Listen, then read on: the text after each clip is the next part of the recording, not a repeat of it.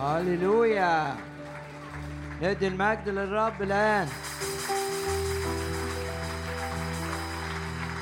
هذا إلهي فأمجده. ادي المجد للرب مرة كمان.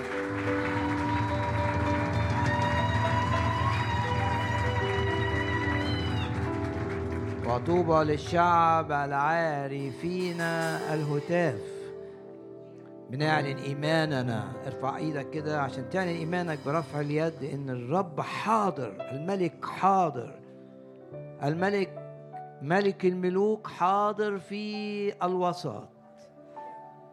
اعلن إيمانك. ثق أنك لن تعود من هذا الاجتماع كما أتيت لأن الملك حاضر في هذا الاجتماع. وسفر العدد يتحدث عن هتاف ملك من امتيازات شعب الرب. عندهم هتاف ملك. نهتف للملك الحاضر في الاجتماع نقول هاليلويا هاليلويا هاليلويا هاليلويا ادوا المجد للرب مرة كمان.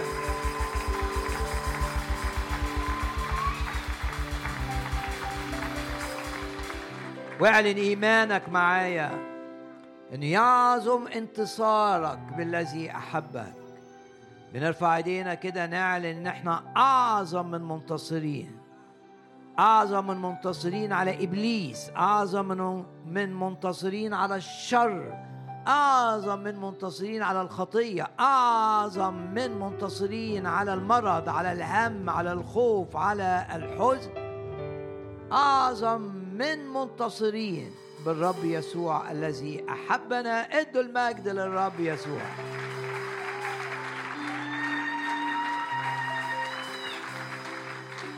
ونعلن إيماننا لا لعنات على حياتنا بل بركات. لا لعنات من أي نوع تقدر أن تأتي إلينا.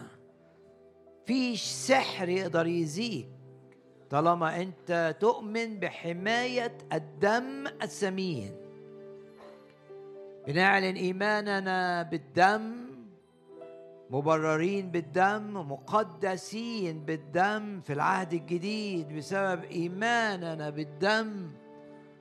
بنرعب مملكة إبليس الأرواح الشريرة بإيماننا بالدم. في العهد الجديد نتمتع بامتيازات العهد الجديد لأننا نثق في دم الرب يسوع الثمين بسبب الدم لا لعنات تأتي إلينا. بسبب إيماننا بالدم لا لعنات عائلية تأتي إلينا. لا عناد بسبب أسحار أو حسد تقدر أن تؤذينا. ندي المجد للرب الآن.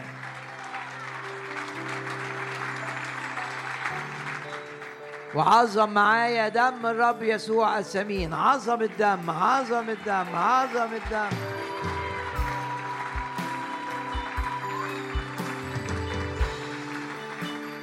فيش لعنات تأتي إليك في بركات. مفيش فشل من إبليس يصيبك. في نجاح من الرب يأيدك. وتكون في الارتفاع فقط باسم الرب يسوع. بالإيمان تقووا من ضعف. بالإيمان قهروا ممالك. بالإيمان سدوا أفواه الأسود. بالإيمان يعظم يعظم انتصارنا. وادوا المجد للرب مرة كمان.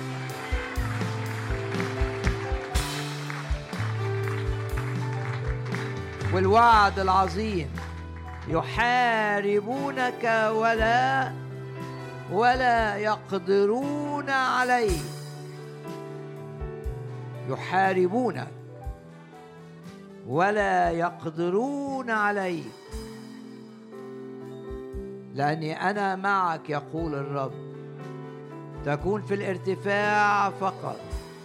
وكل خطط شيطانية عملت أو تعمل لايذائنا لا تقوم لا تكون. وندوس بالثقة على الحياة على العقارب على الأرواح الشريرة ونبطل نشاطها باسم الرب يسوع. ادي المجد للرب الآن.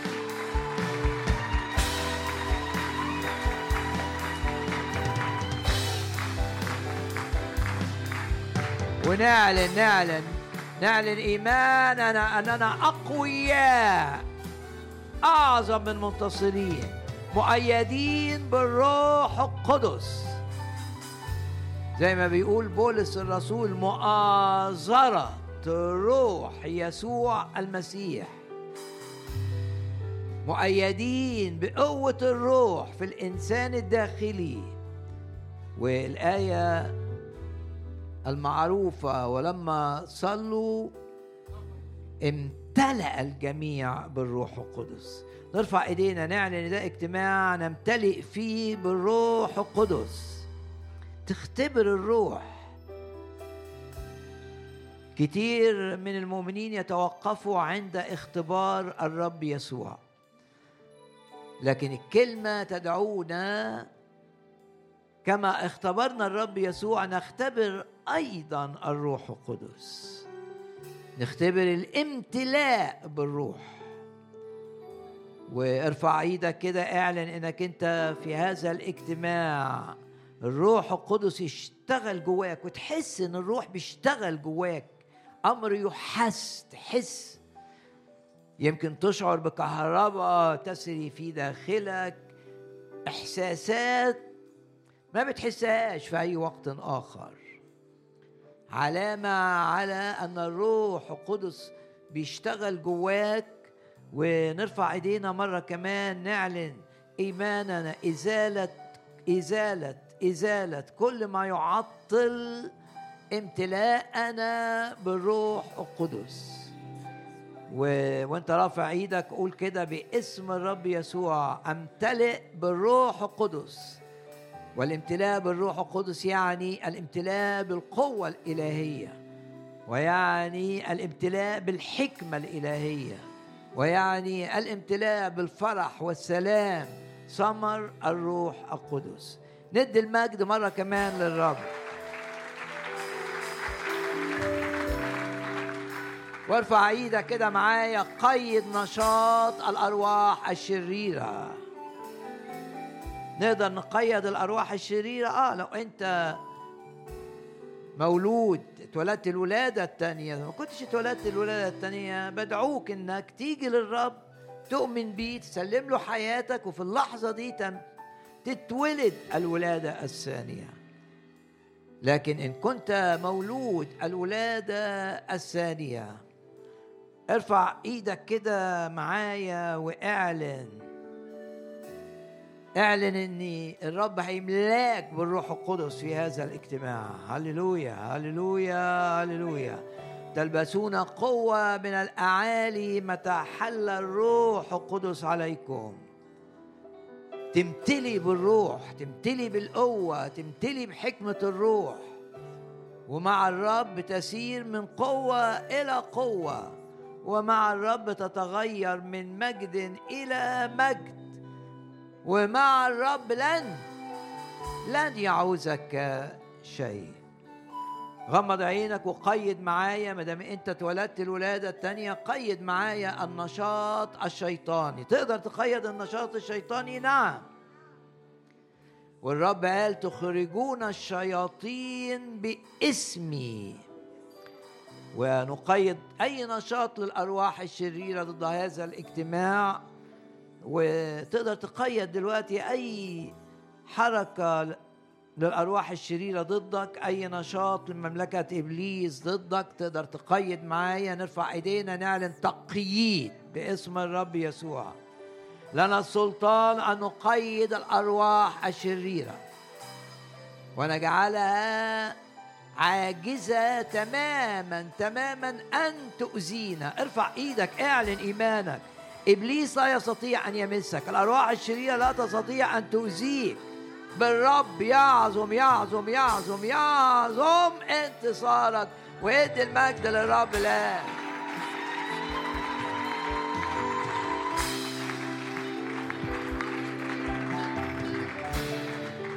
والرسول يوحنا يتحدث إلى المؤمنين.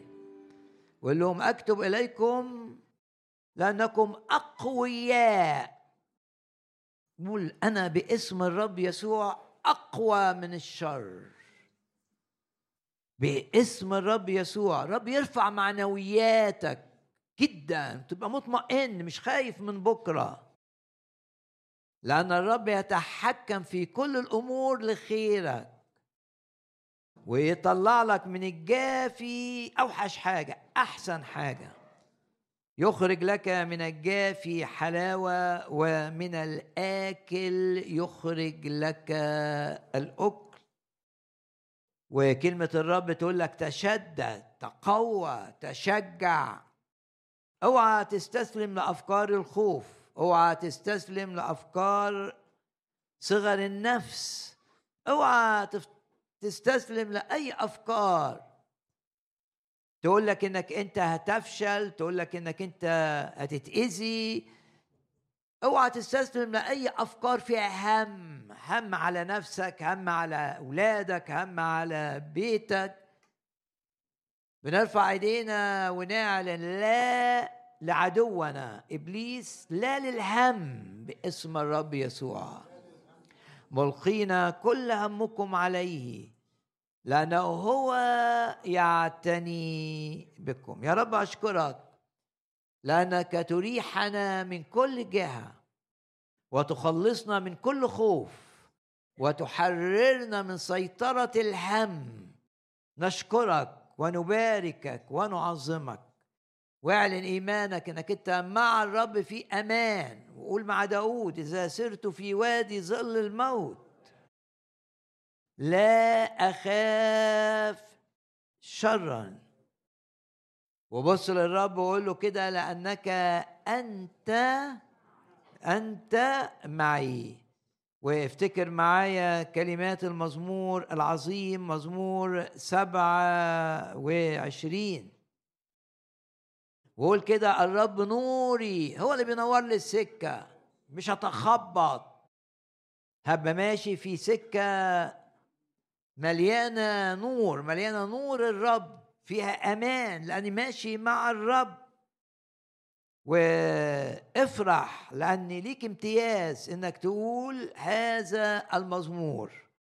مزمور سبعة وعشرين الرب نوري وهو دائما إنقاذي معنى كلمة آه، مخلصي الرب نوري وخلاصي ممن أخاف.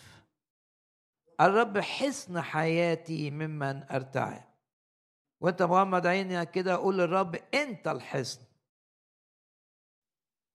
الذي تحفظني من كل شر ممن ارتعب عندما اقترب إلي الأشرار يأكلوا لحمي مضايقي وأعدائي. ارفع إيدك كده اعلن الآية دي تتحقق معاك ايا كان ما يضايقك. يكون محاربوك ايا كانوا. يكون محاربوك كلا شيء وللتأكيد قال وكالعدم. يكون محاربوك كلا شيء وكالعدم. إيه اللي بيحاربك؟ أفكار بتحاربك أمراض بتحاربك خطايا بتحاربك. إيه اللي بيحاربك؟ إيه اللي بيخليك مش سعيد؟ إيه اللي بيخليك مضطرب ومنزعج؟ ارفع إيدك كده اعلن. كل ده يكون كلا شيء كل ده يكون كالعدم. يكون محاربوك كلا شيء وكالعدم. عندما اقترب إلي الأشرار مضايقي وأعدائي عثروا وسقطوا. والآية العظيمة بقى آية ثلاثة إن نزل علي جيش لا يخاف قلبي. وردد الجزء ده لا يخاف قلبي لا يخاف قلبي. ولو أنت بتخايف في أمور مخيفة كل يوم تصحى من النوم تسبح الرب تشكر الرب وتقول الكلمة دي لا يخاف قلبي. وإبليس يقول لك كذا وكذا ترد عليه لا يخاف قلبي إلهي حي. يؤيدني بالقوة إلهي حي يحفظني بالملائكة إلهي حي يسير أمامي. والطريق يمهد وكل جبل وأكمة في سكتي ينخفض. الحاجة الجامدة اللي قدامك تقع. والمعوجات تصير طرق مستقيمة. باسم الرب يسوع نزل علي جيش لا يخاف قلبي. وإن قامت علي حرب. في أي دائرة في أي مجال حرب في الدائرة العائلية حرب على شغلك حرب على خدمتك ايا كانت ما نوع الحرب. حرب على صحتك حرب على سمعتك. الناس بينشروا عنك أخبار كاذبة. عايزين يسيئوا ليك. ايا كانت نوع الحرب. إن قامت علي حرب. يعني أي نوع من الحرب. ففي ذلك أنا مطمئن. تصحى من النوم كل يوم تسبح الرب. تطرد أفكار الخوف أفكار القلق أفكار الهم وتبص للرب وتقول له معاك لا يخاف قلبي معاك أنا مطمئن باسم الرب يسوع. تكون مطمئنا. وزي ما بيقول الكتاب بالهدوء والطمأنينة تكون قوتكم. الشيطان عايز يفقدك السلام بس الرب أعطاك سلام قوي ينتصر. لأن ده سلام الرب. سلامي أعطيكم. الشيطان عايز يشيل منك السلام. وعايزك تبقى مهموم أو عايزك تبقى حزين أو عايزك تبقى خايف. الرب لا عايزك تبقى خايف ولا عايزك تبقى مضطرب ولا عايزك تبقى مهموم ولا عايزك تبقى حزين. الرب عايزك تتمتع بثمر الروح القدس. أما ثمر الروح قلبك مليان حب للرب حب للناس حب للكلمة. أما ثمر الروح فهو محبة وثمر الروح فرح وثمر الروح سلام. ممكن يبقى الشغل بتاعك فيه مشاكل وفيه ناس ضدك بس انت جواك الروح القدس. الروح القدس يديك سلام ويديك طمأنينة وبالسلام والطمأنينة تكون قويا السلام الذي يعطيه الرب في القلب لا يفتعل. ما تقدرش تفتعله لكن ده حاجة تلقائية حاجة نتيجة لأن أنت جواك الروح القدس. وحريص ألا تحزن الروح وحريص ألا تطفئ الروح. ودايما تسمعوني بقول كيف يحزن المؤمن الروح؟ تحزن الروح لما تعمل حاجات الروح مش عايزك تعملها. طب وكيف تطفئ الروح؟ تطفئ الروح لما ما تعملش حاجات الروح القدس عايزك تعملها. الروح القدس عايزك تخدم وانت مش عايز تخدم. الروح القدس عايزك تعطي بسخاء. وانت خايف فما بتديش بسخاء لمساعدة الفقراء مثلا. لما ما نعملش اللي الروح عايزنا نعمله النتيجة إحنا بنطفي الروح ولما بنعمل حاجات الروح القدس مش عايزنا نعملها الروح مش عايزك تكذب الروح مش عايزك تحل مشاكلك بكذبة أو تنجي نفسك بأسلوب ملتوي. الروح القدس عايزك أمين بكل تأكيد أمين أمين في حياتك أمين لبيتك أمين في كلامك. الروح القدس عايزك شخص أمين. وعايزك شخص عندك محبة للضعفاء وتساعد بقلبك ومش أناني. لما أنت بقى ما تمشي زي ما الروح القدس عايز بينما لو أنت عايز تمشي زي ما الروح القدس يريد هيديك الروح القوة التي تحتاجها عشان ما تكذبش عشان ما تبقاش أناني عشان تبقى عطائي عشان تبقى شخص مفيد للآخرين مش محصور في نفسه. كل مؤمن هينحصر في نفسه ويبقى عايز الدنيا كلها تدور حواليه وبيدور على نفسه بيدور على مش بيدور على راحة الآخرين مش عايز يساعد مش عايز يبذل من أجل الآخرين. هو في الواقع بيطفئ الروح. بيحزن الروح. هو في الواقع بيحزن الروح لأنه بيعمل حاجات الروح القدس لا يريد له أن يفعلها. نرفع ايدينا كده نعلن ان إحنا لن نحزن الروح لن نطفئ الروح. سنمتلئ بالروح دائما. وأول ملء للشخص بالروح القدس زي ما سمعتوني قبل كده بقول تقدر تقول عنه ده معمودية الروح القدس. الروح القدس بقى لما يبقى جواك لا حزين ولا مطفي يديك بقى السلام. تروح شغلك كده تلاقي نفسك جواك طمأنينة تسمع أي أخبار تلاقي ما فيش انزعاج ما فيش اضطراب ما فيش أي حد يعمل ضدك شيء. ليه؟ عشان ده ثمر الروح القدس ده ثمر لو أنت مليان بالروح ثمر الروح يبان باسم الرب يسوع.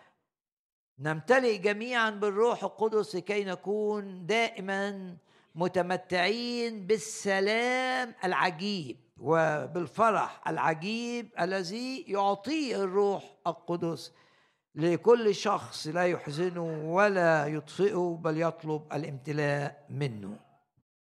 إن نزل علي جيش لا يخاف قلبي إن قامت علي حرب ففي ذلك أنا مطمئن. وأشجعكم بكلمات قالها داود آه، في سفر صموئيل الثاني آه، الأصحاح الأول.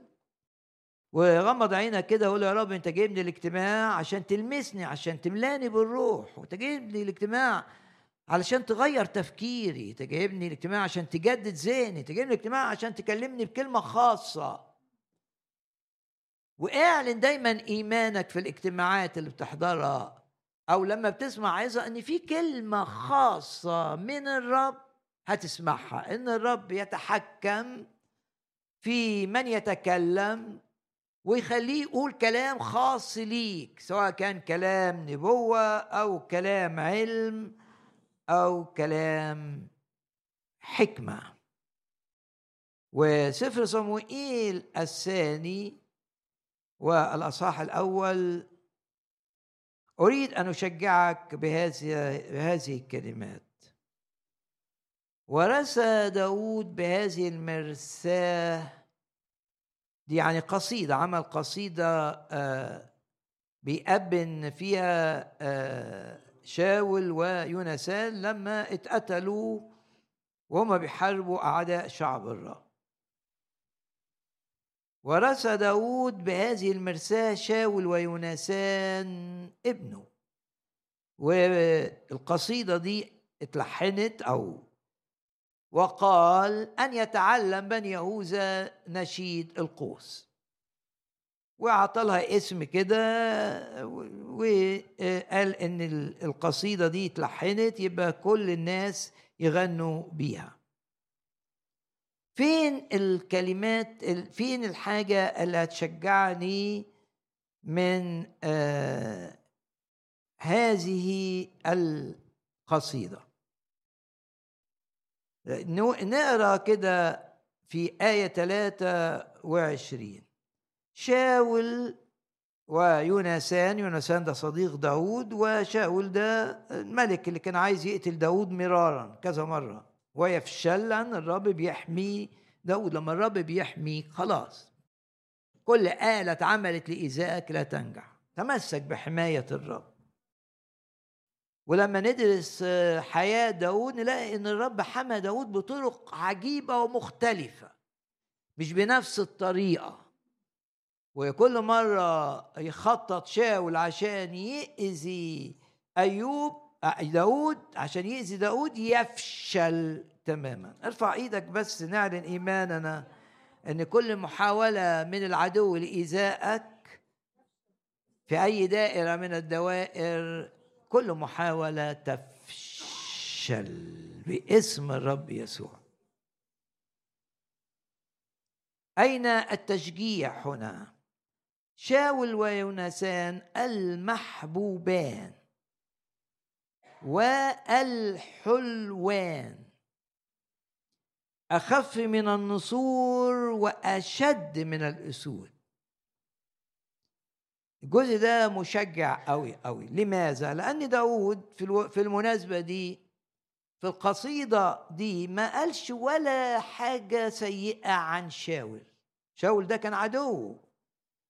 وخطط لقتل داود مرارا. ومرة راح بجيش 3000 واحد عشان يقبض على داود عشان يقضي عليه لأن كان عنده غيرة كان عنده غيرة من داود وكانت الأرواح الشريرة بتتسلط عليه.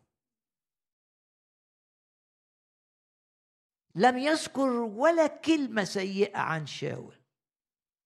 كان ممكن يكتفي بأن يكتب القصيدة عن يونسان. ده يونسان ده صديقه الحميم. والرب استخدم يونسان في إنقاذ داود. فشيء طبيعي أن لما يونسان يرحل أن يكتب قصيدة يمدح فيها يونسان. ده يونسان دخل معاه في عهد كمان. إنما العجيب إنه لم يتكلم عن يونسان تكلم عن شاول ويونسان حتى حط اسم شاول قبل يون قبل لأن شاول الأكبر في العمر. وما قالش عن شاول أي كلمة سيئة رغم إن شاول عمل كثير من الإساءات. نهائي. إنما أظهر في انتبه إلى هذه النقطة أظهر في القصيدة دي الحاجات الحلوة اللي شافها في شاول.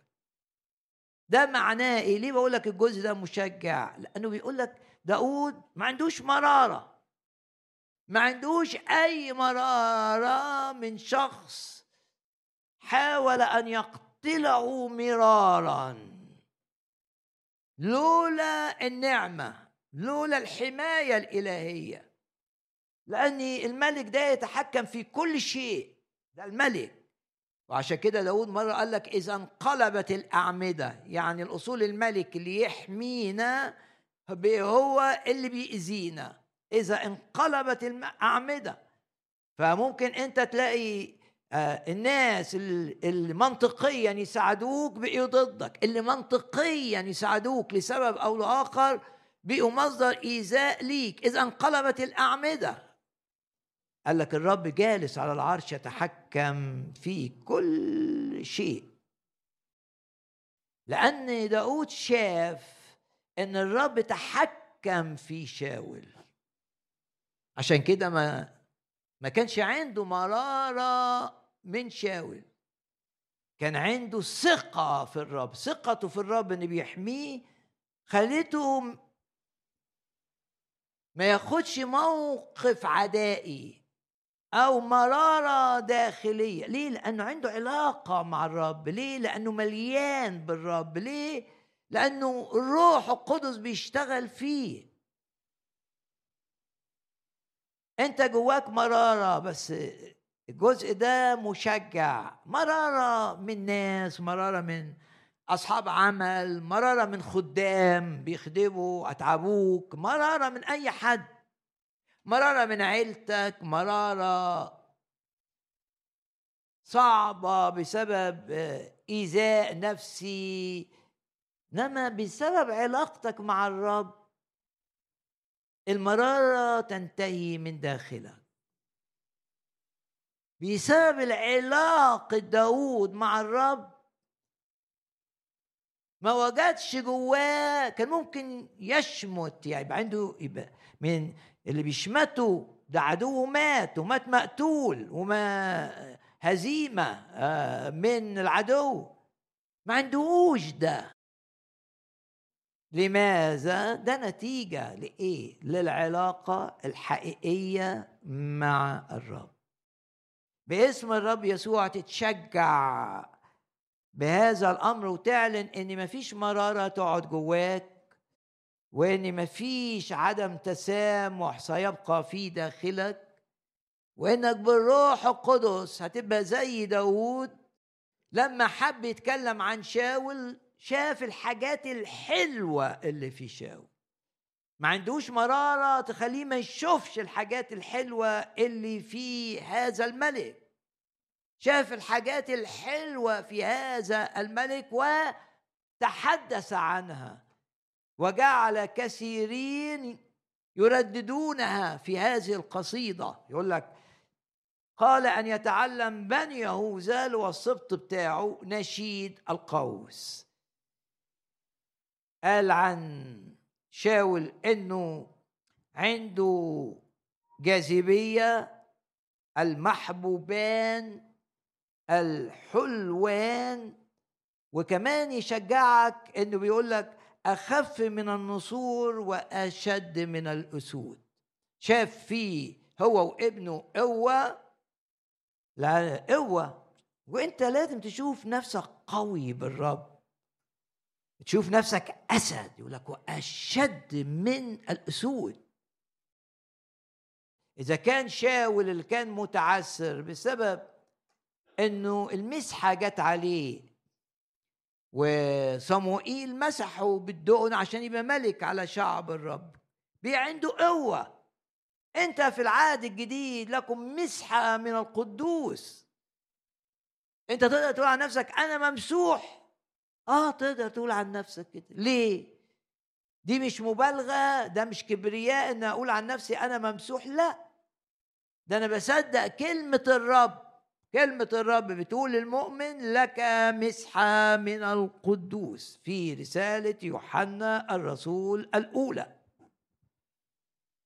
المسحة عطت شاول القوة والمسحة الروح القدس يدي لك القوة.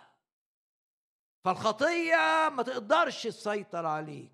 في واحد عايز ينهي سيطرة الخطية عليه إيه بقى؟ بالإرادة بتاعته بإنه يحاول بإنه يضغط على نفسه.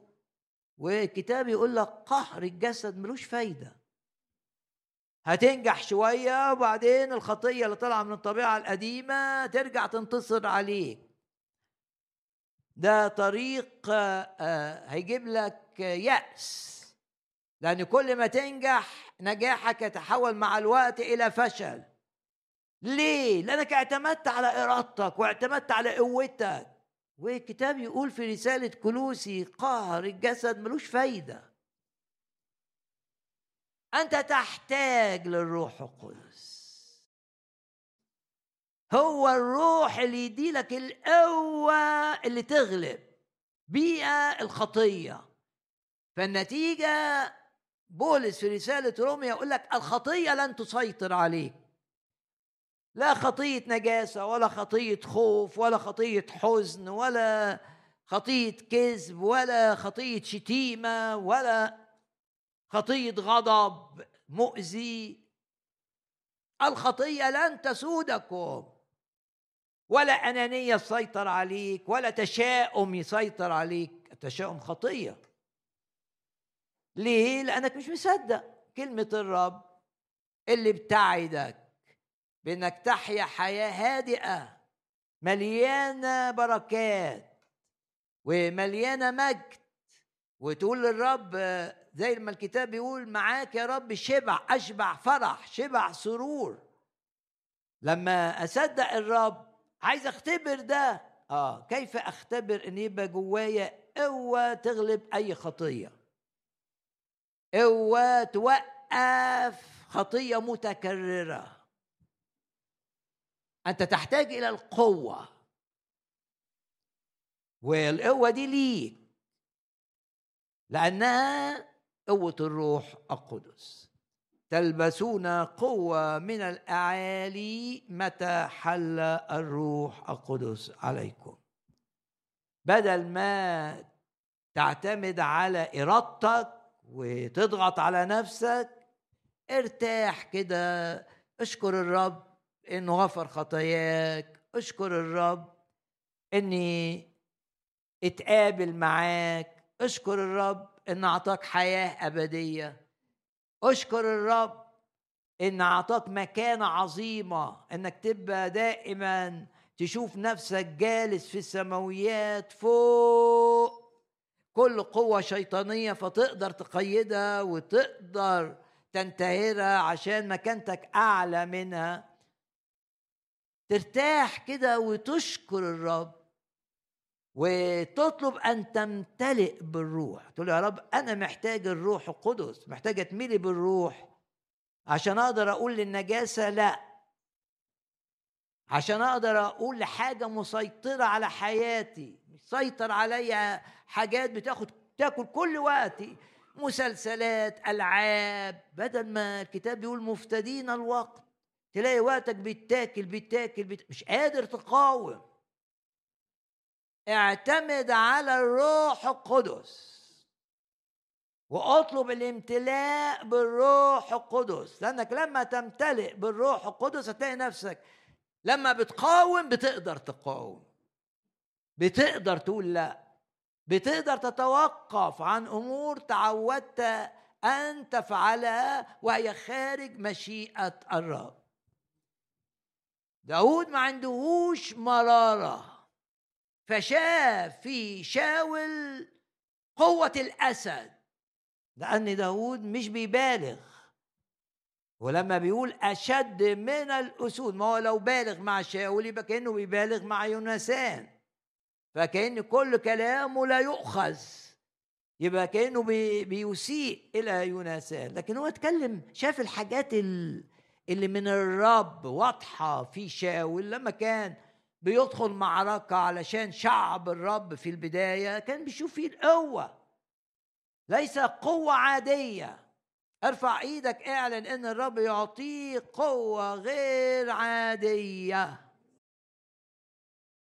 وأشعياء يقول لك كده يعطي المعيا قدرة. عندك إعياء جسدي عندك ضعف جسدي ده بيديك قوة قوة قوة. والروح القدس قوته تمتد إلى الجسد. يعني مش قوة الروح تدي قوة لإرادتك فقط ولكن قوة الروح أيضا تمتد إلى الجسد. باسم الرب يسوع نكون مرعبين مخيفين للعدو أشد من الأسود. باسم الرب يسوع نمتلئ بالقوة فنوقف أي نشاط شيطاني ضدنا. باسم الرب يسوع نمتلئ بالقوة بسبب الروح القدس وبسبب كمان الكلمة لأن يوحنا لما قال أنتم أقوياء أشار إلى دور الكلمة لكي تكون قويا. فقال كده أنتم أقوياء وكلمة الرب ثابتة فيكم. أنتوا غلبتوا الشرير بالكلمة. أنت قوي بالكلمة. أن بالكلمة تقدر تنتهر إبليس وبالكلمة تقول له مكتوب إنك أنت تحت أقدامي ومكتوب لا تخف لأني معك. ولما تتحارب بالفشل تقول الله لم يعطيني روح الفشل. دي آية كلمة تخليك قوي. ولما تلاقي نفسك ضعيف تقول الآية بتقول يعطي المعيا قدرة ولعديم القوة يكسر شدة. فأنت قوي بالكلمة. تردد الكلمة فالكلمة تعمل فيك إيمان بيها. يعني تقول لي إزاي أؤمن؟ إزاي أؤمن؟ إزاي أؤمن إن أنا هنجح؟ وفي عوامل فشل.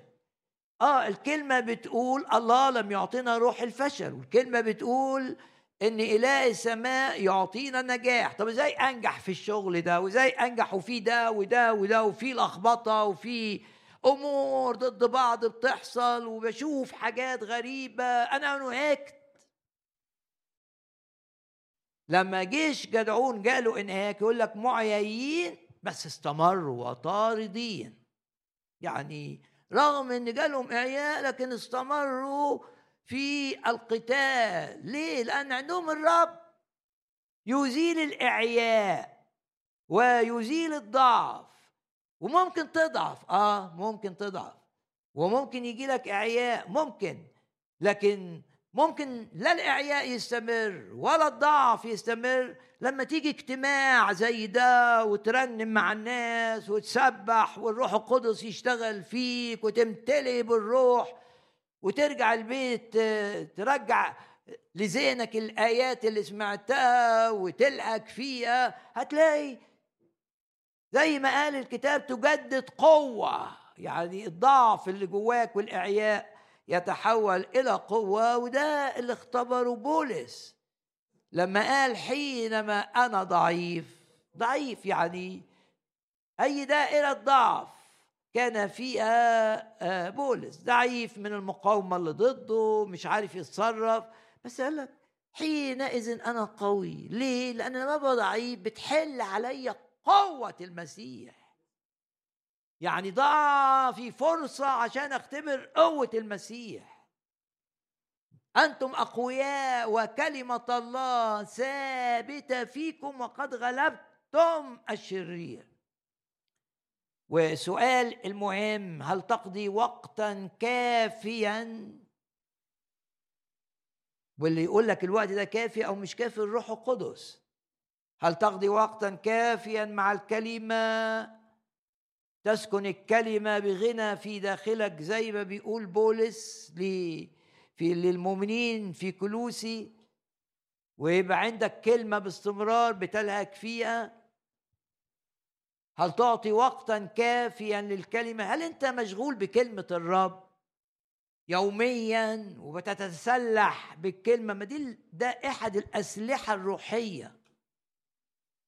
لما قال كده أما أسلحتنا نحن فهي إيه؟ روحية قادرة بالله. يعني أنا هغلب إبليس بإرادتي؟ لا بالأسلحة اللي الرب عطاني ومنها السلاح الهام اللي وصفوا الكتاب المقدس بالسيف.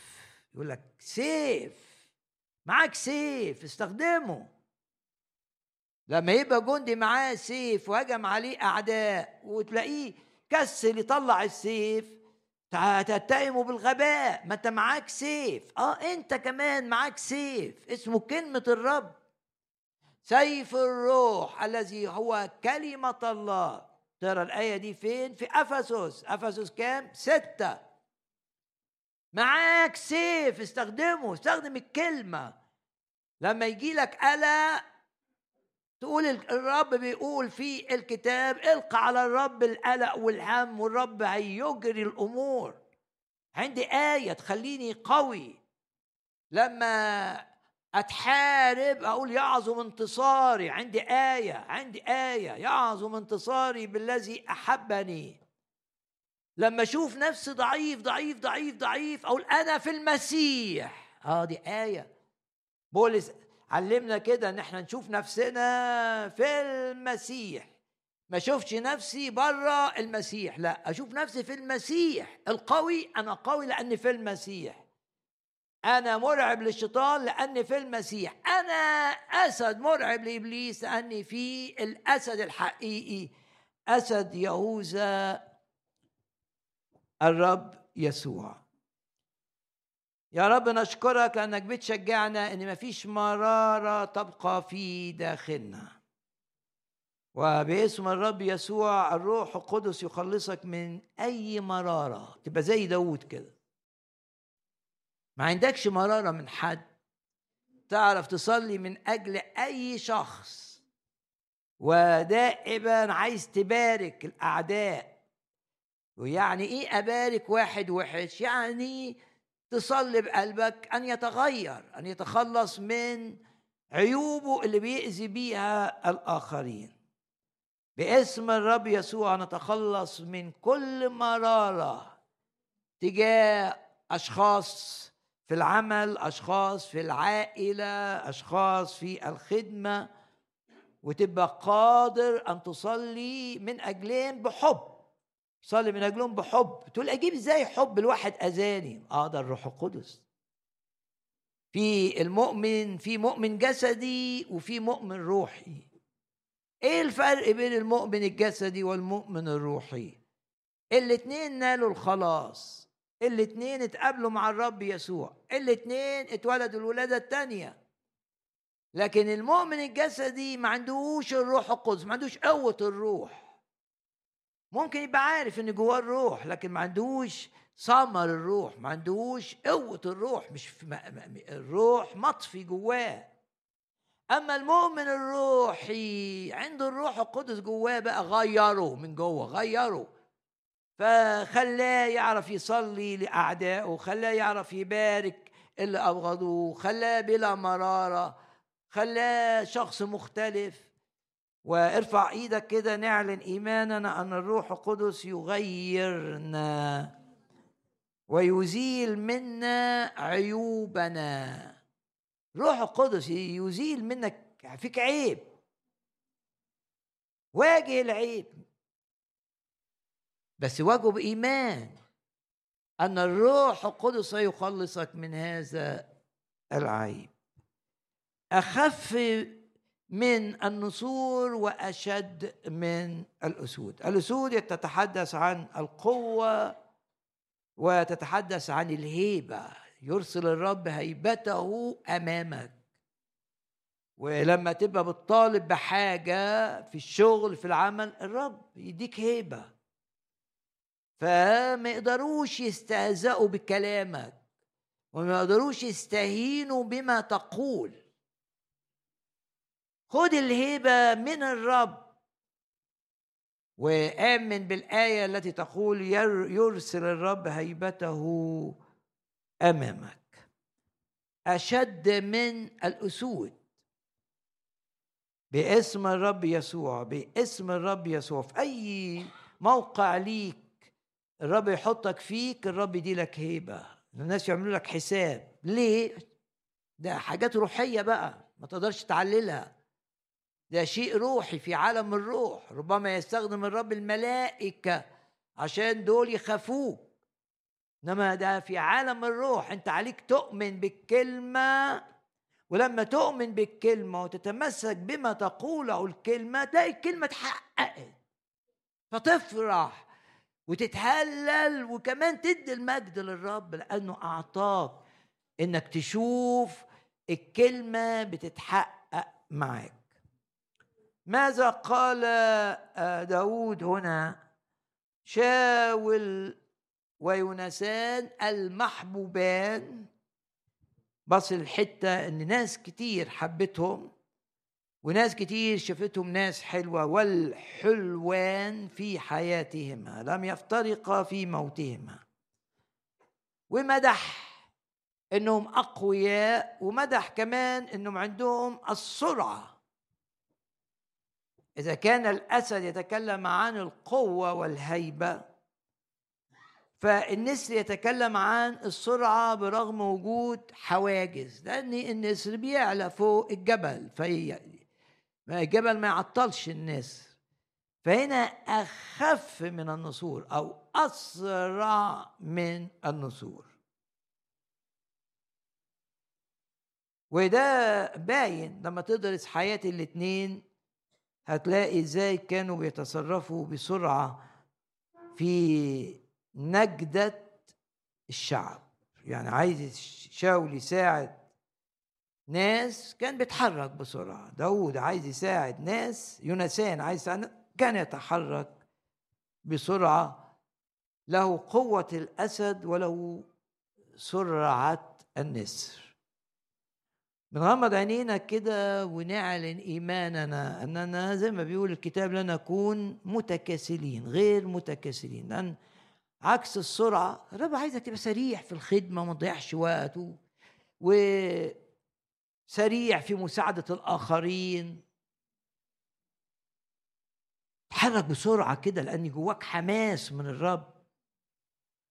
وجاي الاجتماع كده متلاحف إنك تسمع الكلمة وشاء عندك سرعة.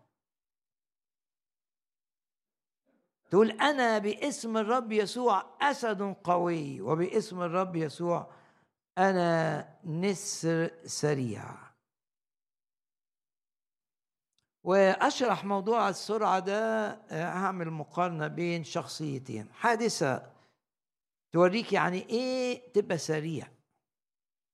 ويعني إيه تعمل أمورك الروحية بنشاط وحماس وحرارة روحية؟ زي كتاب شباب واحد بيجري في سبق لما واحد بيجري عايز يوصل للنهاية بسرعة عشان ياخد الجايزة. الرب عايزك في الأمور الروحية تبقى كده. مش عليك حاجة في الخدمة تعملها وتأجل. يوم اتنين تلاتة إيه ده ده. ده مش الروح القدس. انت بتشوف الناس اللي العادية اللي في الأندية عايزه تلعب بنشاط بحماس بتتمرن بتروح التمرين في الميعاد تصحى بدري. ودي أمور أرضية. الكتاب يقول لك الرياضة الجسدية نافعة لكن لإيه؟ لقليل. لكن الحياة مع الرب التقوى نافعة. لحاجات كتيرة قوي لكل شيء. خد من الرب الحماس للخدمة. باسم الرب يسوع. تبقى بتفق انت وواحد تعملوا اجتماع صلاة وفين بقى لما تعملوه؟ حماس. يكسر الإعاقات. انطلاق. في مخك انك انت تزور واحد الرب شغلك بيه. اديلك قد إيه؟ شغلك الرب بالشخص ده ولم تقم بزيارته إلى الآن. رب عايزك كنسر سريع في إتمام الأمور اللي الرب عايزك تعملها. يبقى الرب مسقلك إنك تعمل اجتماع صغير كده درس كتاب لمجموعة تعرفها وإنت تأجل تأجل تأجل والشيطان يبعت لك حاجات عشان تأجل. باسم الرب يسوع.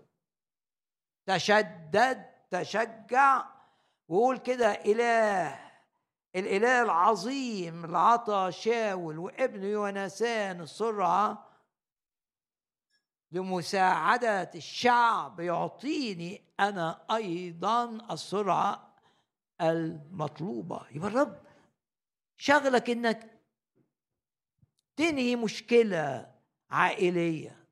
وانت تأجل تأجل تأجل. يبقى الرب شغلك إنك تدي فلوس لشخص فقير. شغلك الرب. تقول آه شغلني من أسبوعين ثلاثة آه طب عملت إيه؟ لسه ما عملتش حاجة. لماذا؟ الروح القدس يعطيك أن تكون سريعا. سريعا. سريعا.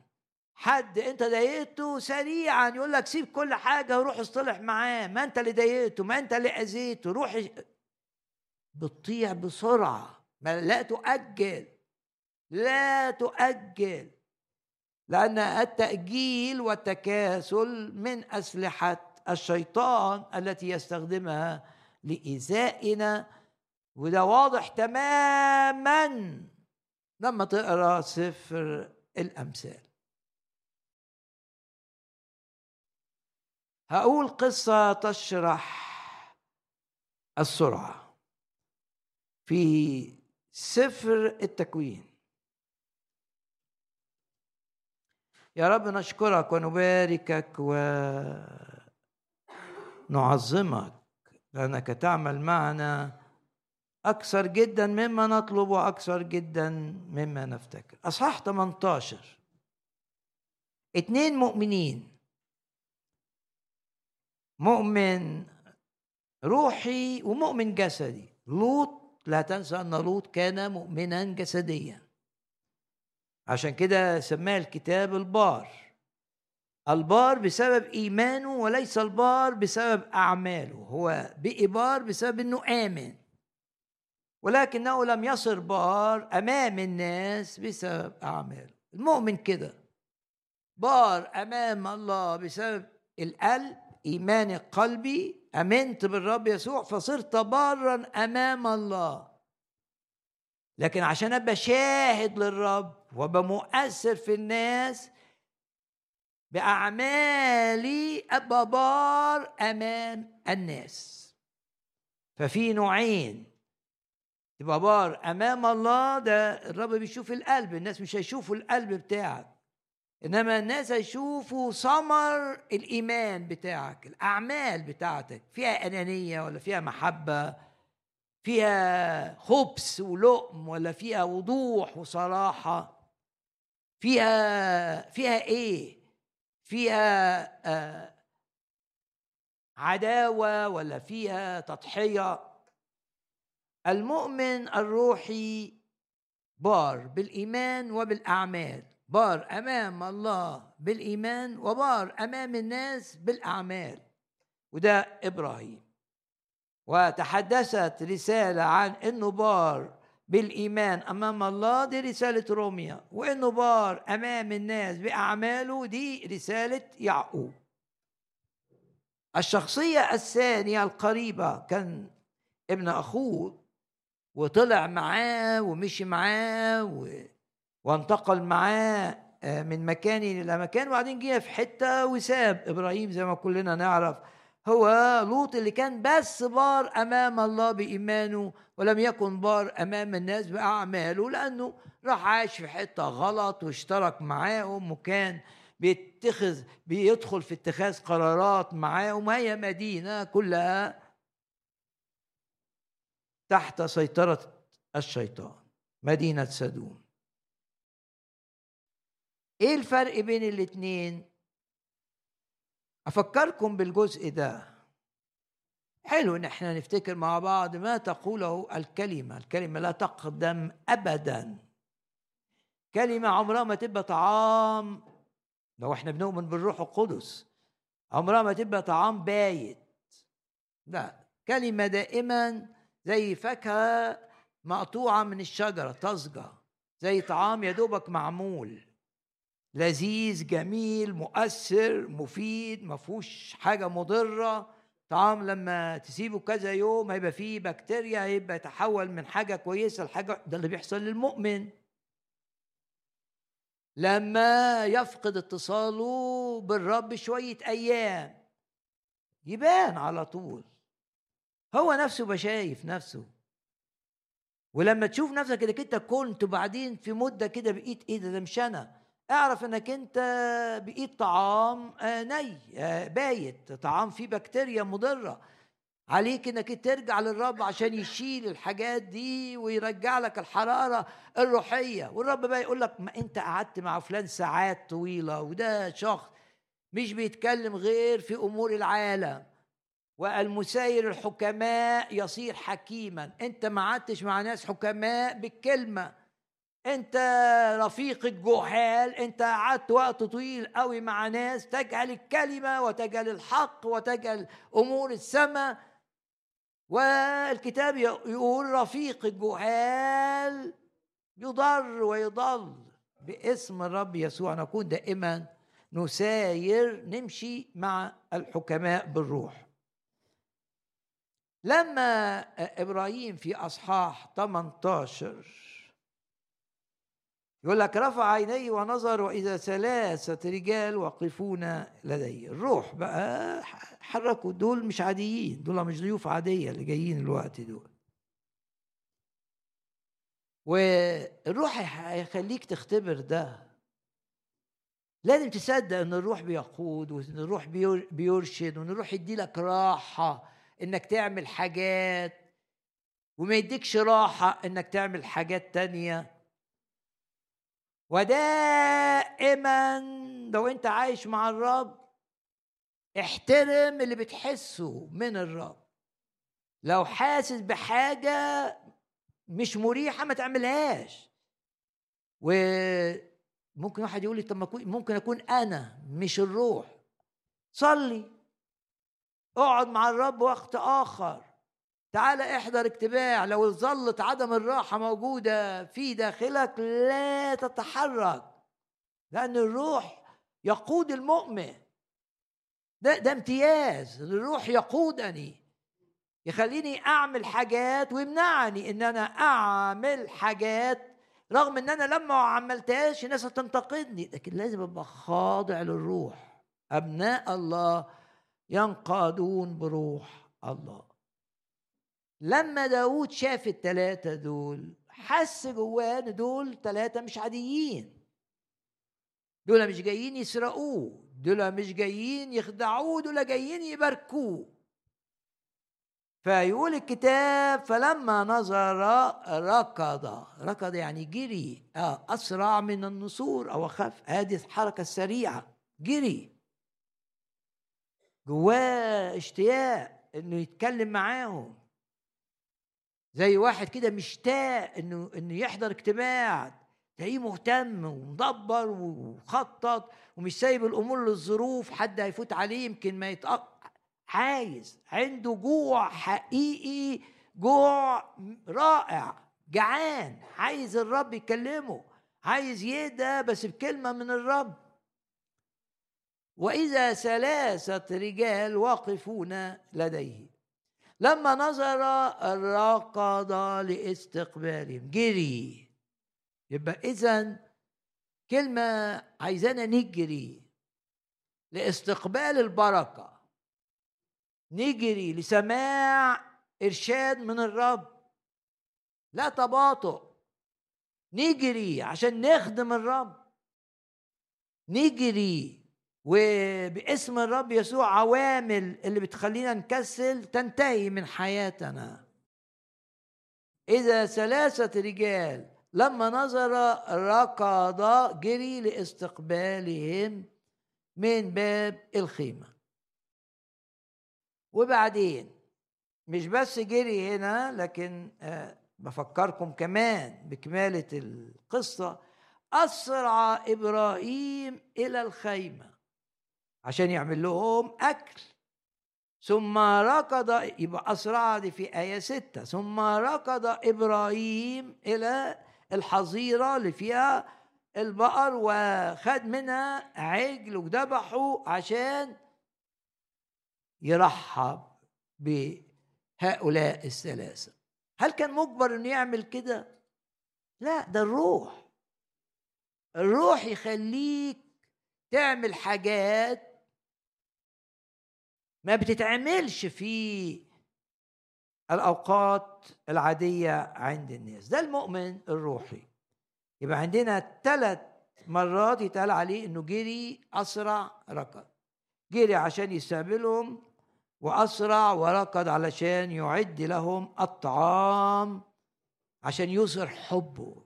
يعني اسرع يعني شوف الاخت العازر كده عارفة الروح برضو إن مفيش وقت لازم تسرع لازم تسرع بسرعة وتسكب الطيب في المناسبة دي وإلا مش هيبقى عندها فرصة تانية.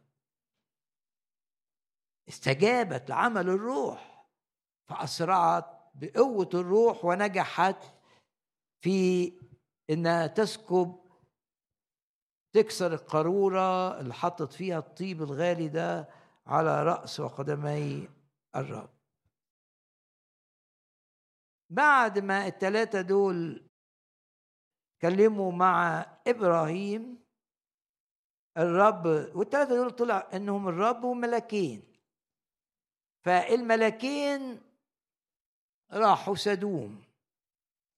كان لوط جالسا في باب سدوم. زي ما بس في فرق زي ما إبراهيم كان جالس في باب الخيمة. ده جالس في باب الخيمة اللي خدها من إيد الرب واللي بتتنقل اللي بيتنقل بيها ويتحرك بالرب ده إبراهيم. لما ده قاعد في باب سدوم باب المدينة اللي مليانة نجاسة. فلما رآهما لوط الرب برضه عطاله إشارة إن دول مش مش اتنين عاديين. قام لاستقبالهما. في فرق واحد جري واحد قام. ولما عمل لهم أكل قال الكتاب صنع لهما ضيافة وخبز فطيرا. ما قالش الكتاب عنه إنه جري وراح جاب عجل وذبحه. أسرع ده الفرق ببساطة بين قصة بتوري لك الفرق في نفس المناسبة في نفس التوقيت. راحوا عند واحد جري عليهم واتحرك بحماس وراح عند واحد تاني عمل الواجب. كتير بتبقى أمورنا الروحية ناس بتعمل واجبات. وممكن يبقى بتعمل الواجب خايف خايف إنك تتضر. بس العلاقة مع الرب مش كده. العلاقة مع الرب محبة تخليك مش مقيد. مش بتعمل ده عشان واجب عليك مش بتعمل ده عشان كلفوك تيجي ترتب المكان قبل الناس ما تيجي. لا. أنت جاي بحماس عايز تعمل حاجة للرب اللي مات عشانك عايز تخدمه بأي طريقة. مش همك دي خدمة صغيرة ولا خدمة كبيرة ولا خدمة الناس تمدحك فيها ولا خدمة الناس تفهمك فيها غلط. مش ده اللي شغلك. اللي شغلك إنك تقول للرب أنا بحبك.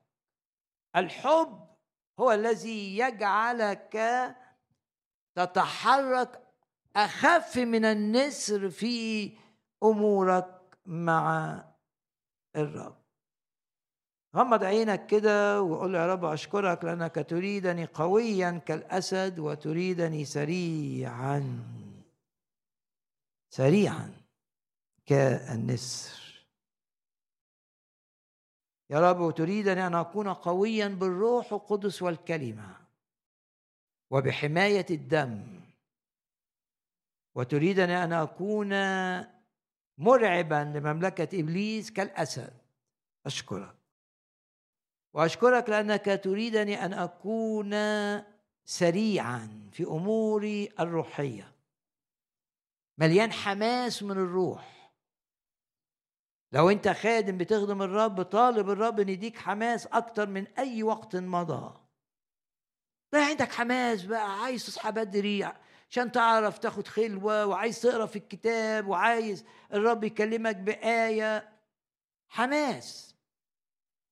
حماس مش من الطبيعة القديمة. لأن أي حماس وراه طاقة نفسانية هيضعف مع الوقت مش هيعيش. إنما الحماس الذي يزداد يوما وراء يوم هو الحماس والسرعة التي يعطيها الروح القدس. وإحنا مغمضين عينينا كده نقول يا رب شيل من جوانا المرارة. علشان لما نتكلم عن أي حد لا نتكلم عن عيوبه. لما تتكلم عن عيوب شخص أنت بتنم والنميمة خطية. لا نتكلم عن عيوب الأشخاص. إنما كل شخص عنده حاجات كويسة حينما تتحدث عن أشخاص. الرب يديك إنك تبقى أمين ما بتكذبش لكن فيهم حاجات كويسة تتحدث عنها. يا رب نشكرك لأنك تنقي ألسنتنا من كلام النميمة زي ما بتلق تنقي ألسنتنا من كل كلمات محبطة للآخرين وكل كلمات فيها نوع من التذمر. يا رب املأ لساننا بكلام الحب الذي يفيد الذي يبني. لا للمرارة تجاه الآخرين ولا لكلمات النميمة نعم للمحبة القلبية اللي في القلب تجاه حتى الأعداء. وصلي كده من قلبك وقول يا رب أعطيني أن أكون أخف من النسور وأشد من الأسود.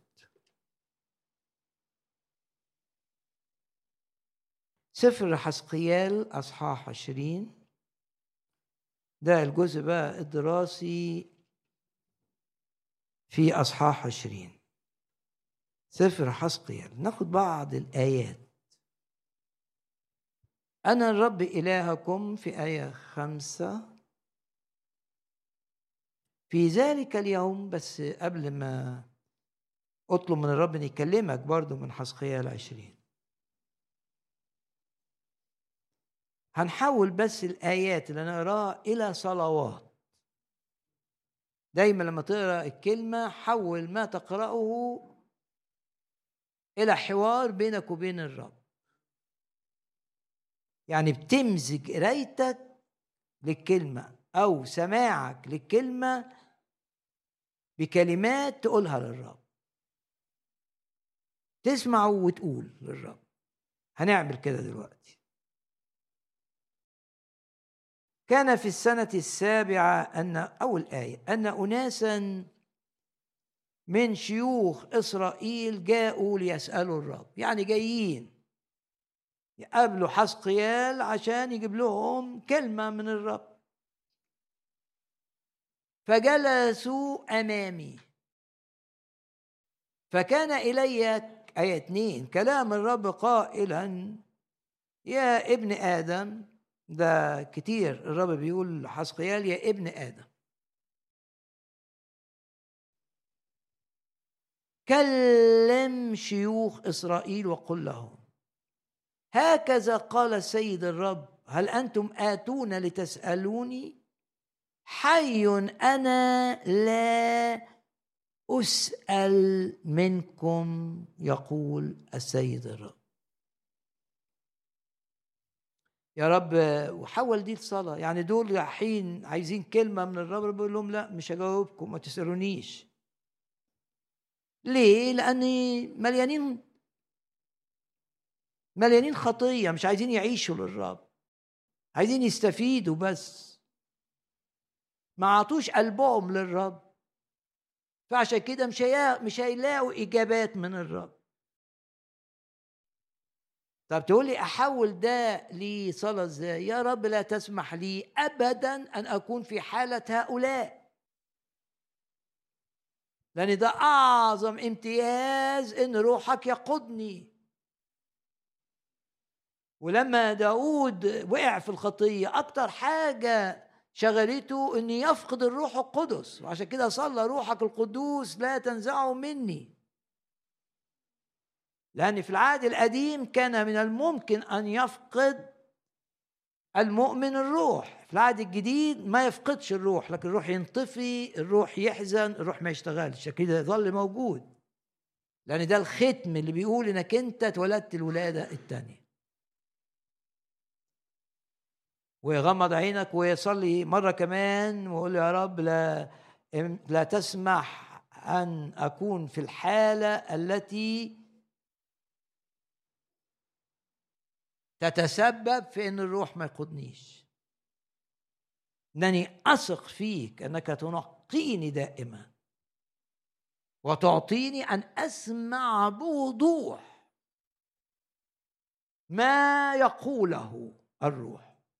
الكتاب بيقول من له أذنان يا رب خلي الودان بتاعتي دائما حساسة لصوتك. وتمسك بالوعد في الصلاة. فقلت خرافي تسمع صوتي. ما تخلينيش أبا أبدا تسمح أن أنا أبا في حالة تخليك ما تتجاوبش معايا وتقودني. ولما تصلي بإيمان تثق أن صلاتك فيها الكفاية. لكن الرب ما قال لهمش بس مش أنا ما مش هأسأل منكم. قال لهم قول لهم الخطايا اللي ورثوها من آبائهم وأجدادهم ومستمرين فيها. لأن الرب واضح. ما بيسيبكش كده آه تتلخبط. يقول لك السبب. ويجيبك اجتماع زي ده وتلاقي الكلمة بتقول لك بتشاور. آه آه هنا السبب. أنت هنا. ارفض ده. زي ما حصل مع أيوب. ما أيوب كان في سكة لكن لما اتكلم معاه الرب قال أرفض اللي أنا قلته أرفض أرفض أرفض الاتجاهات الغلط اللي جوايا. باسم الرب يسوع لما الرب يشاور على خطايا فينا نرفضها. وغمض عينك حول دي برضو للصلاة. قول يا رب أشكرك لأنك تعطيني أن أرفض بقوة أي خطايا موجودة في تفكيري موجودة في كلامي موجودة في أعمالي.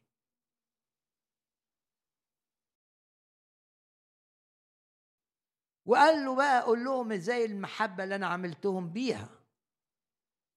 وهم بدل ما يقابلوا المحبة دي بمحبة قابلوا المحبة دي بعداوة ليا وبغضة وداسوا على الوصايا بتاعتي.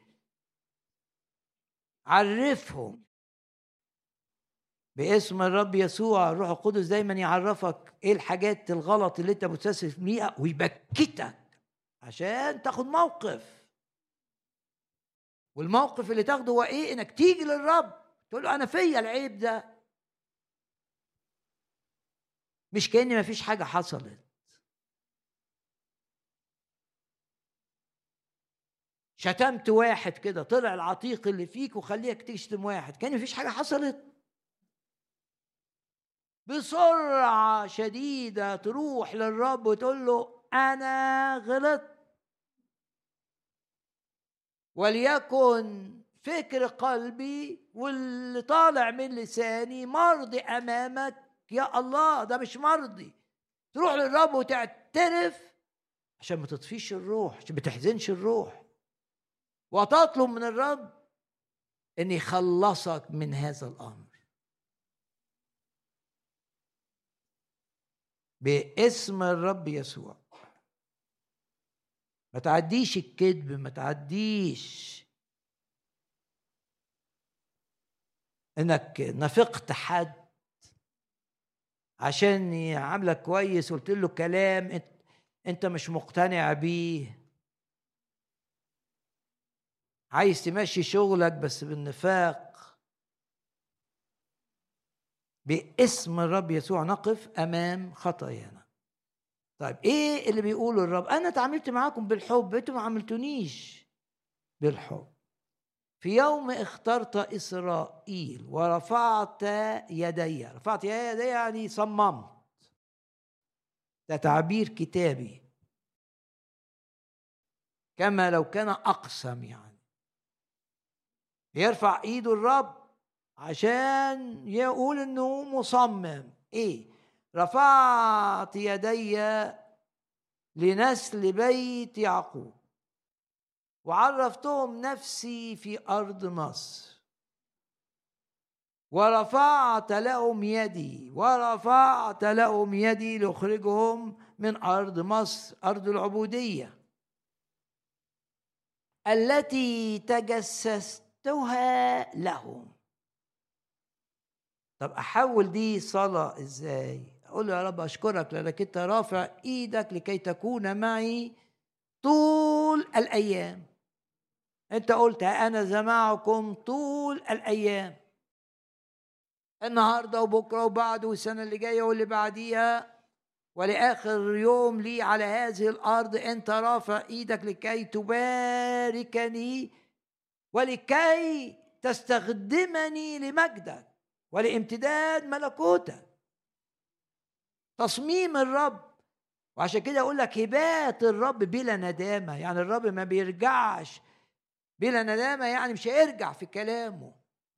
دعاك ويريد أن يباركك أنت ده أشكر الرب الوقت. غمض عينك وقول له أشكرك لأنك تعاملت معي بنعمة عظيمة وطلعتني من أرض المذلة. لو أنت مريت بمرحلة كنت مذلول فيها بعلاقة مثلا مذلول فيها لخطية مذلول فيها ماديا مذلول فيها بأي حاجة. والرب طلعك وسمع الكلام دلوقتي اشكر الرب. حول اللي بتسمعه إلى صلاة وقول يا رب أشكرك لأنك أخرجتني من أرض العبودية أرض المذلة. طلعتني أنا ما كنتش أعرف أطلع نفسي ابدا. أشكرك. رفعت لهم يدي لأخرجهم من أرض مصر. طب ولو حد بيسمعني ولسه في مرحلة فيها مذلة فيها قيود فيها نشاط شيطاني غالب يعمل إيه؟ يقول يا رب أشكرك لأنك زي ما عملت ده مع شعبك وطلعته من أرض العبودية أنت هو هو أمسا واليوم وإلى الأبد تخرجني بذراع قوية من هذه المرحلة وتديني مرحلة تعويضية.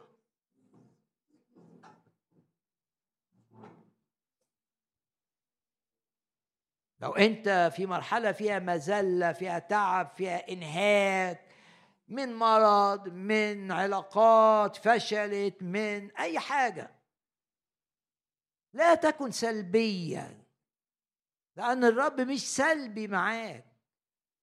وجابك هنا عشان يقول لك إن زي ما عملت لشعبي في أرض مصر سمعت الأنين بتاعهم وصل في السماء. أنا شايف تعبك شايف معاناتك شايف أنينك. سأخرجك من أرض العبودية سأخرجك من أرض المذلة حاجة اللي بتذلك وبتضايقك لن تعود.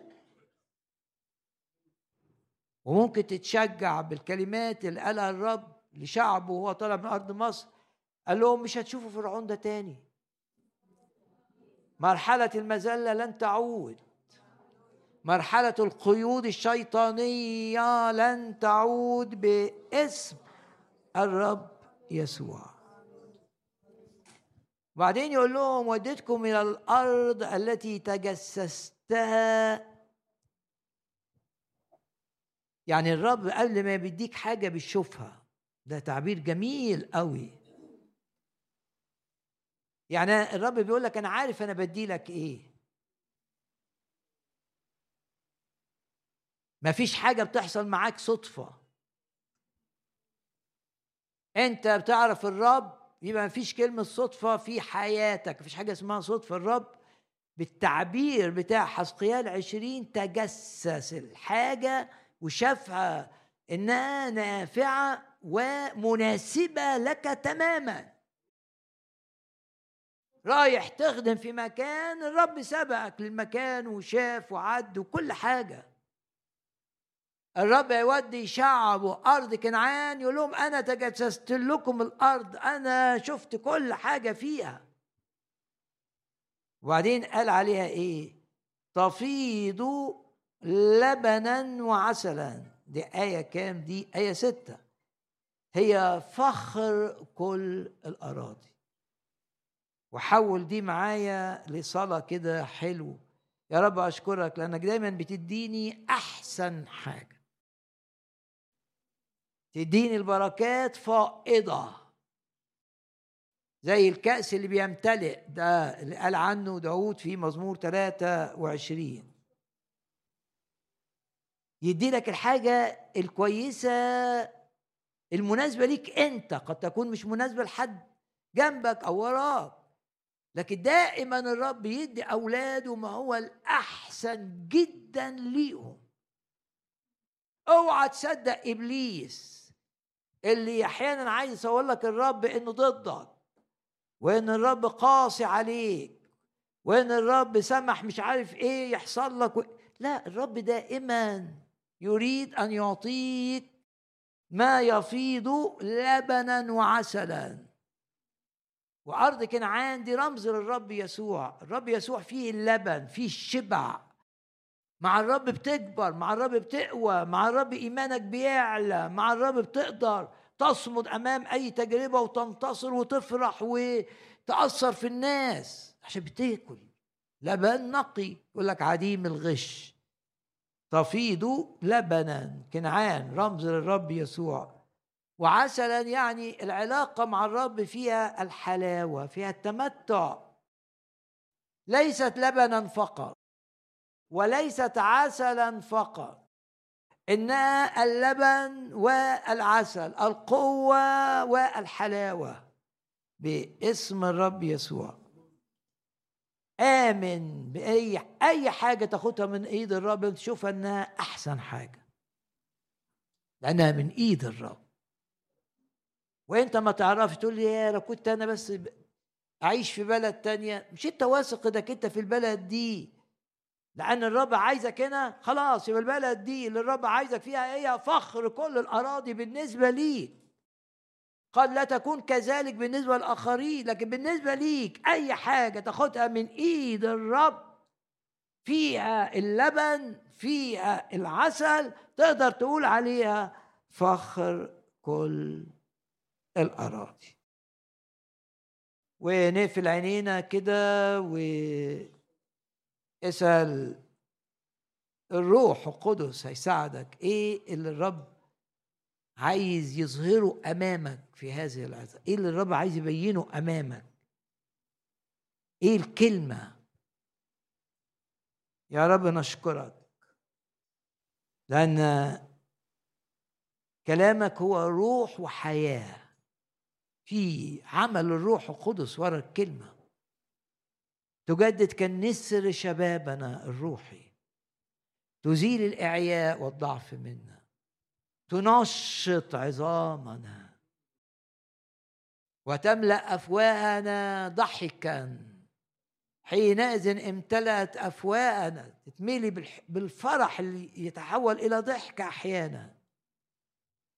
عظم الرب العمل معنا وصرنا فرحين.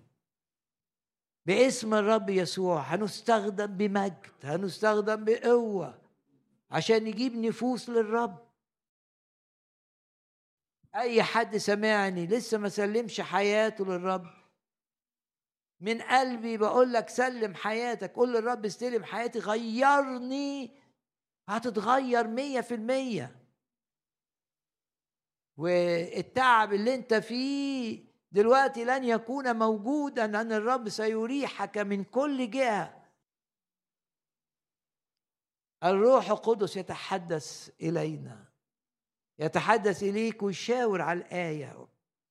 يا رب نشكرك لأنك تريدنا أن نمتلئ بالروح في هذا الاجتماع.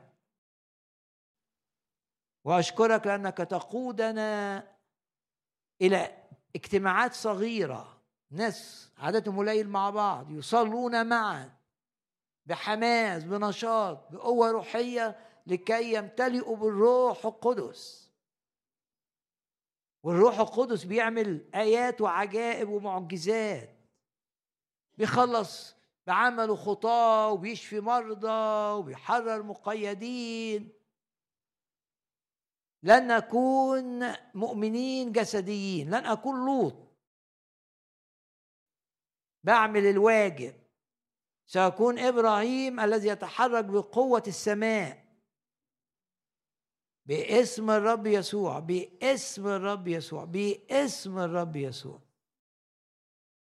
اطلب من الرب ان يغيرك واطلب من الرب ان يملاك بالروح. واطلب من الرب ان يقودك ويريحك من كل جهة. يا رب نشكرك ونباركك. بتشيل مننا أي مرارة. الناس اللي احتفظوا بالمرارة زي ما بيقول الرب في المثل راحوا إلى المعذبين يعني تعذبوا مرارة تعذب الشخص. الرب يشيل من جواك مرارة من ظروف من أحداث من أشخاص من أماكن ويحط بدل المرارة سلام الروح فرح الروح باسم الرب يسوع. ويعطينا الروح القدس. أن نكون أقوياء مرعبين. لمملكة إبليس نكون أشد من الأسود أقوى من الأسود. والرب يعطينا أن نكون متحركين في أمورنا الروحية بحماس من الروح مش انفعالات نفسية مش بقوة نفسانية نتحرك. هنتحرك بقوة الروح القدس زي ما اتحرك بطرس كده في يوم الخمسين وكرز للنفوس وما خافش. باسم الرب يسوع. لا نكون لوط نكون إبراهيم. يا رب نشكرك لأن كل أمر تعطيه لنا وناخده من إيدك نراه يفيض لبنا وعسلا. وأحسن من أي حاجة. نقف جميعا في محضر الرب الآن. قبل ما تنام انشغل باللي سمعته وصلي قبل ما تنام من أجل أن تمتلئ بالروح. نروح يشتغل فيك أكتر وأكتر وأكتر وأكتر وينبهك ويصحيك تصلي من أجل ناس. تقعد تقرأ في الكتاب تلاقي حماس من الروح تقرأ تقرأ وعايز عايز أكتر عايز أكتر. ولا اكتفاء مع الروح. يا رب حقيقي عطش للروح القدس. نريد عطش للروح القدس. وارفع إيدك كده اطلب مسحة القوة. مسحة. خليك قوي كالأسد سريع كالنسر. الله الذي لنا لا يتركنا أبدا بل يهدينا علينا الله الذي الله الذي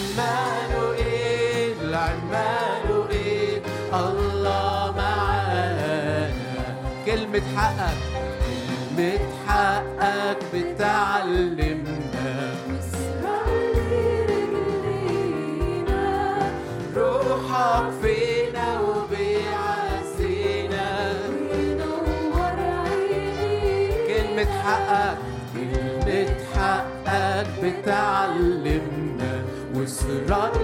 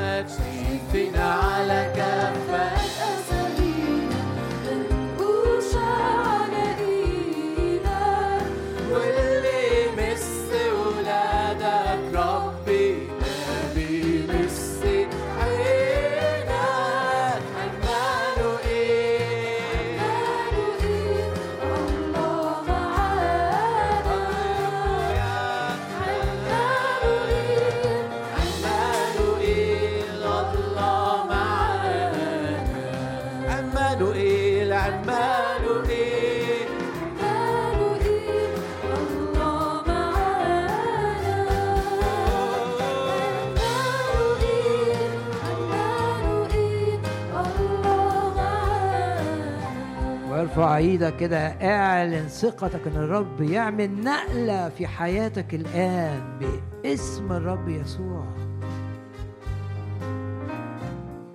قوتك تزيد من قوة إلى قوة وإيمانك يقوى من إيمان لإيمان. نقلة خدها بالروح الروح ينقلك تخدم الرب بحماس بقوة بحرارة روحية حرين في الروح. الفطور ينتهي باسم الرب يسوع. ونشتعل جميعا جميعا.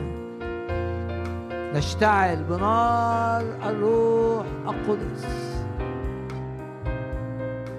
هللويا هللويا هللويا.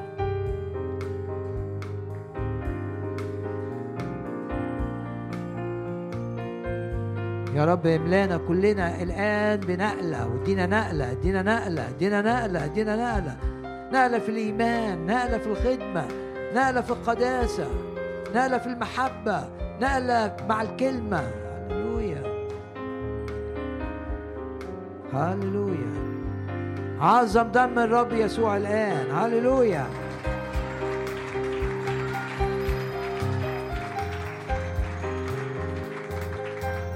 بالدم تقدر تقول خطط إبليس لا تنجح معك إبليس عايزك عايزك تتأذي. ارفع إيدك اعلن ان كل ما يهدف إليه إبليس من إيذاء لجسدك لحياتك العائلية لخدمتك لشغلك لا يكون يفشل فيه. وعظم الدم الآن.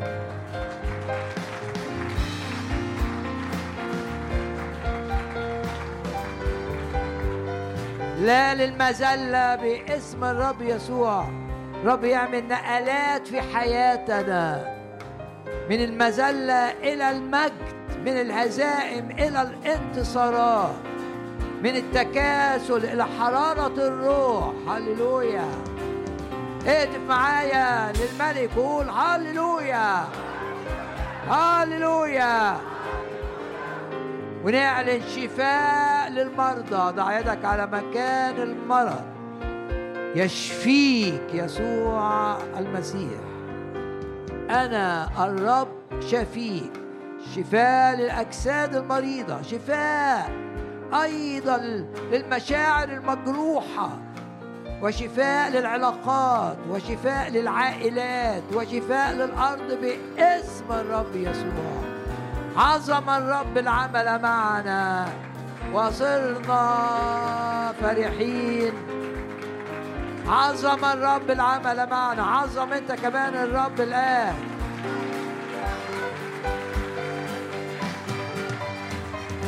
وادي ظل الموت يدك تمسك يدي. أشدو بأعلى صوتي لأنك معي. في وادي في أرفع صوتك. ظل الموت يدك تمسك يدي. أشدو بأعلى صوتي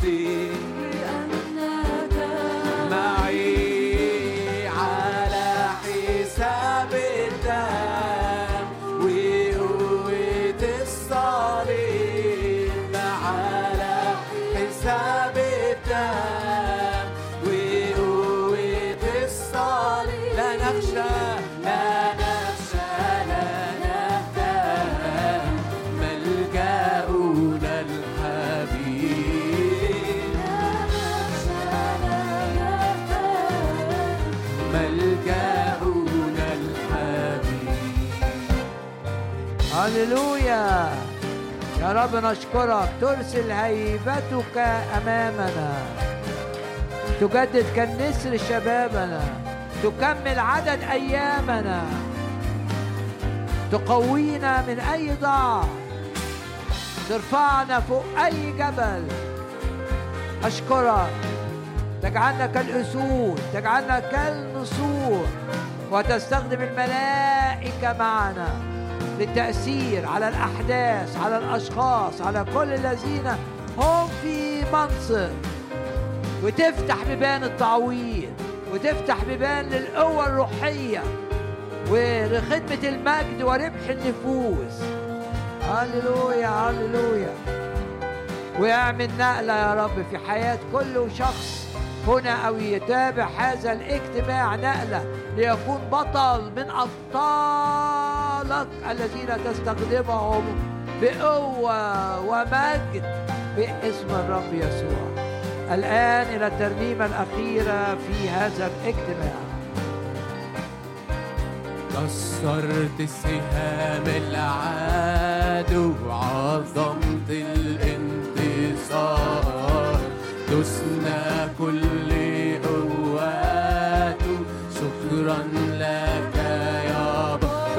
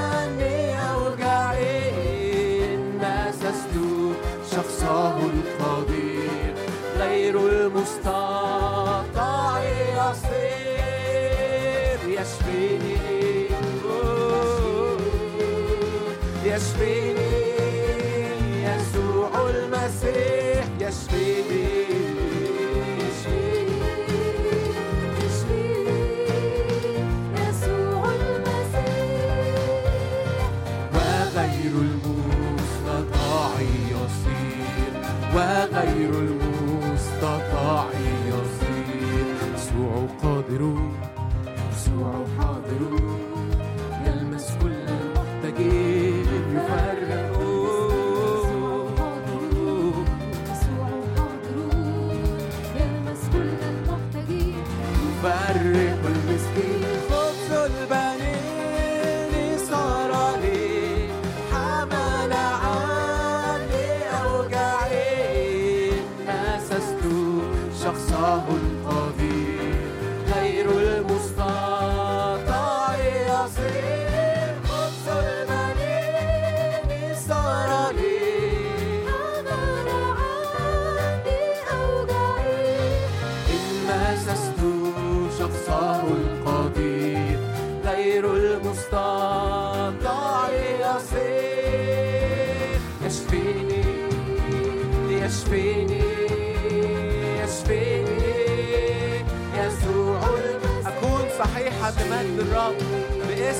يسوع الرب يبرئ الرب يشفي الرب يكسر عقد النير يشفيني يشفيني يشفيني. يسوع يشفي ويحرر. يشفيني.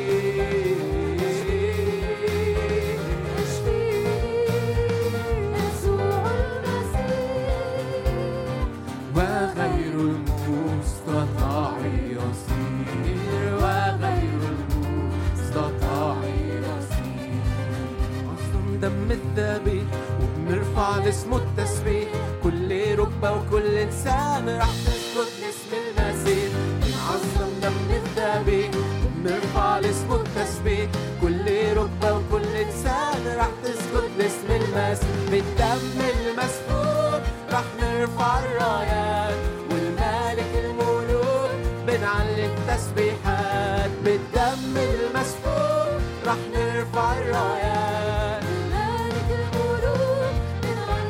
مرضى والمقصورين المرضى والمقصورين اشرب فرح وحب ثمين عن حرية في دم يسوع وشفاء للمتعبين.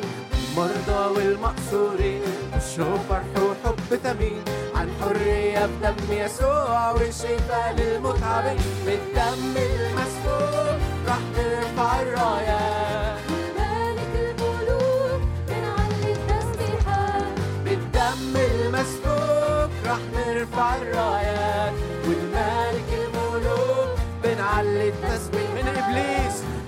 من إبليس نخطف نفوس سلطاننا عليه بندوس وبقوة دم ابن الله راح تهتف لاسمه القدوس. من إبليس نخطف نفوس سلطاننا عليه بندوس وبقوة دم ابن الله راح تهتف لاسمه القدوس. بالدم المسفوك راح نرفع الرايات بالدم المسفوك راح نرفع الرايات والمالك الملوك بنعلم. نمسك بعضك نؤمن بحبك. أنت الإله الصادق الأمين. نقدم حمدنا أيضا تسبيحنا. لك أنت